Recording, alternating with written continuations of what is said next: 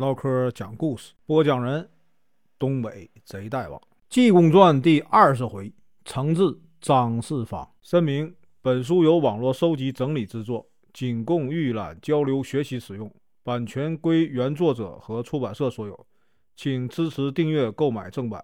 如果你喜欢，点个红心，关注我，听后续。上回说到，来呀，鬼卒！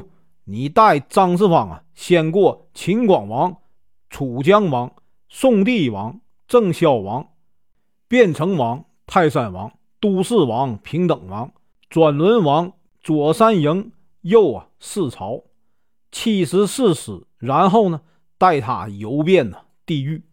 今天啊，咱继续啊往下说。鬼卒一声答应啊，拉着这个张世芳啊，见过十殿阎罗，然后呢。来到了一个地方，一瞅啊，有两个张牙舞爪的恶鬼啊，绑着一个人，拿这个刀啊砍舌头。张世芳一看，说呀：“鬼王兄，这是怎么回事？”公差说：“这个人呐，在杨氏的时候啊，搬弄是非，胡说八道，好说呀人家闺房的事儿，死了应该啊打入割舌地狱。”张世芳瞧着可怕，又往前走，定了一个。开膛挖心的张世芳又问：“鬼卒说呀，这个人在杨氏啊，丧尽天良，见人邪道，无恶不作。死后呢，应该入啊赤心地狱。”说完呢，继续往前走，见有一座刀山，有几个大鬼啊，举起人呢就往上扔，被啊扎在刀尖上，扎的人呢身上啊鲜血直流。张世芳说：“这是因为什么呀？”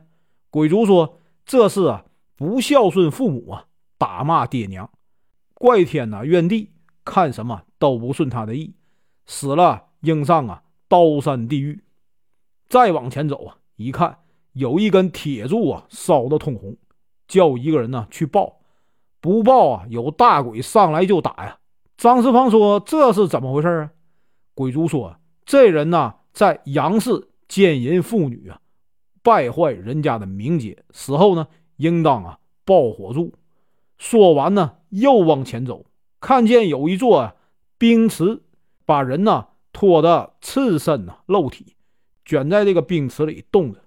张世芳一看，又问鬼卒说呀：“这个人在生前呢唱大鼓书，专门啊捏造淫词，引诱良家妇女啊失身上节，死后呢？”应该入寒冰地狱。再往前走啊，有一个血池，有许多妇人呢在里面啊喝脏血。张世芳又问鬼卒说：“这些妇人呢，有不孝敬公婆的，有啊不珍惜粮食的，有不信神佛的，有不敬丈夫的。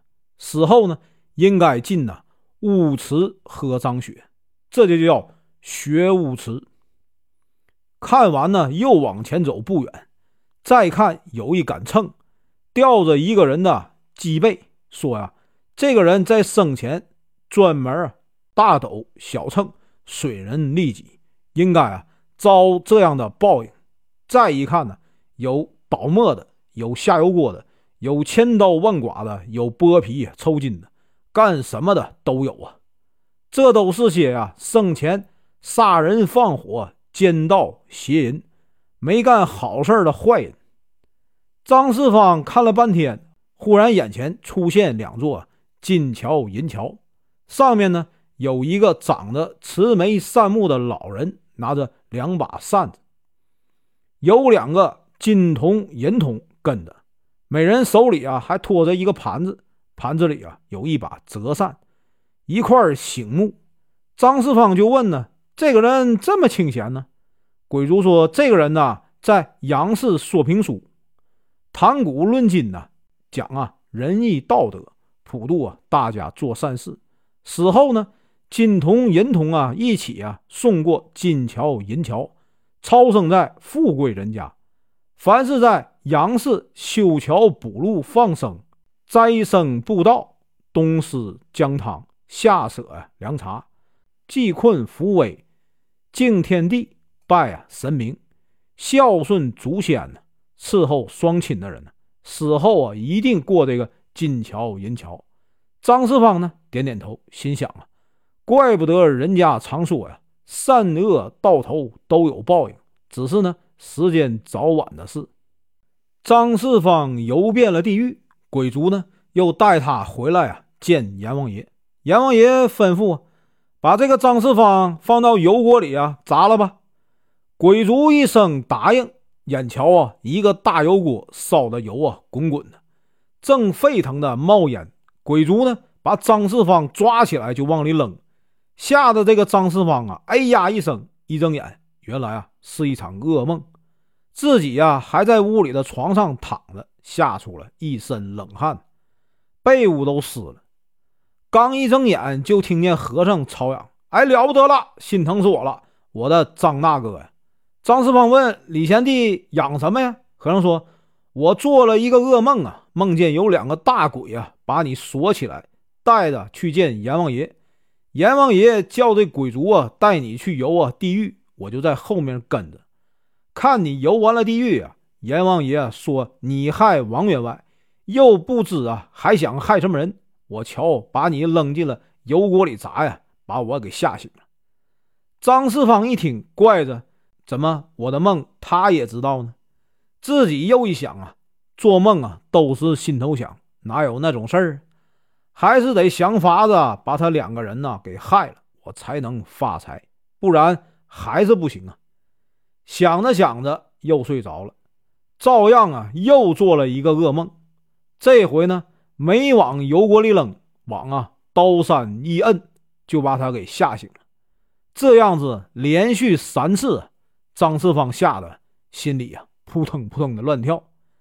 等到天交三鼓，张四方一想，我呀还别在这睡了，这屋啊有毛病，再睡也得把我吓死。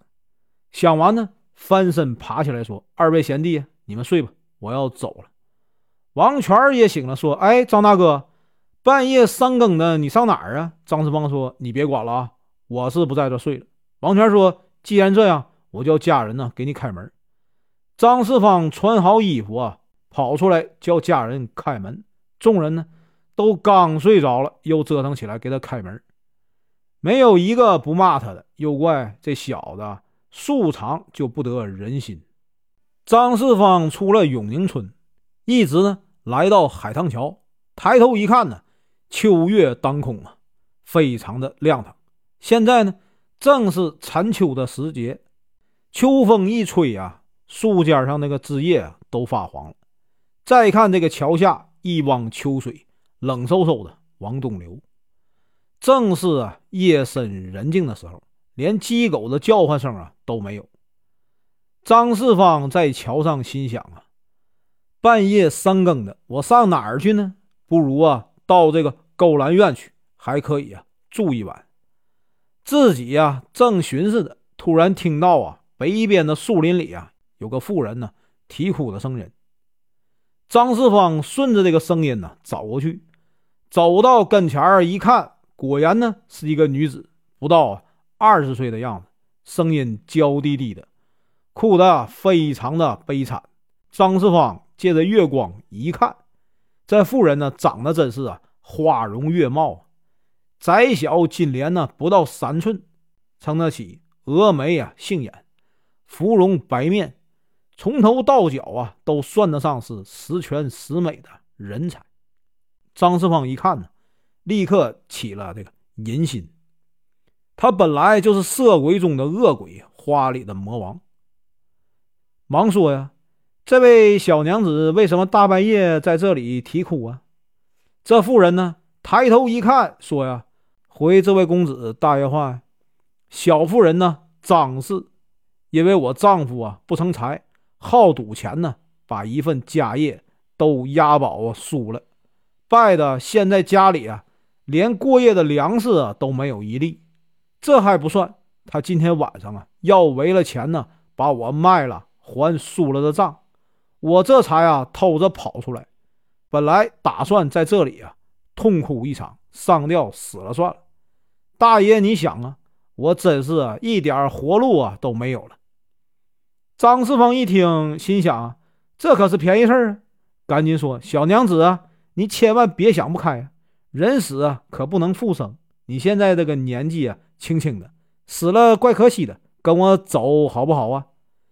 这妇人说：“哟，我跟你上哪儿去？”张四方说：“我告诉你，你在这地啊打听打听。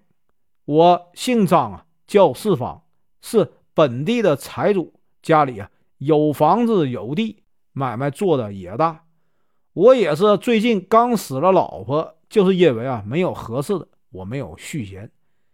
要么是人家呀不给添房，要不然呢就是我不愿意。”我总得啊，亲眼看见人长得好啊，我才要。你要跟了我去，咱们两个倒是郎才女貌啊。你一进门啊，就当家，成箱的衣服穿呢，论匣子带首饰，一呼百应，你瞧好不好啊？这妇人说：“公子爷，你在哪儿住啊？”张四方说：“你呀，跟我走吧。”伸手就要拉，这妇人说：“你瞧谁来了？”张四方回头一看，并没有人。再回头一瞧啊，这妇人没了。张四方正在发愣，过来一个香樟子，在这个张四方咽喉啊，张嘴就是一口啊，把张四方啊按倒就啃，吃的只剩下一个脑袋呀和一条大腿。原来这妇人呢，就是香樟子精变的，奉这个济公禅师的命令，在这里啊等着吃张四方。这小子也是心太坏了，才落到这样的下场。妖精呢，从此也走了。第二天，王安石听说啊，张四方半夜走了，就派家人呢出来寻找。找到小树林呢，看见张四方的人头和一条大腿。回去一报告，王安石啊，就吩咐家人呢买了棺材，将这个张四方的人头啊和大腿装到一起，埋在这个。乱坟岗上。本文结束，感谢观看，请听后续。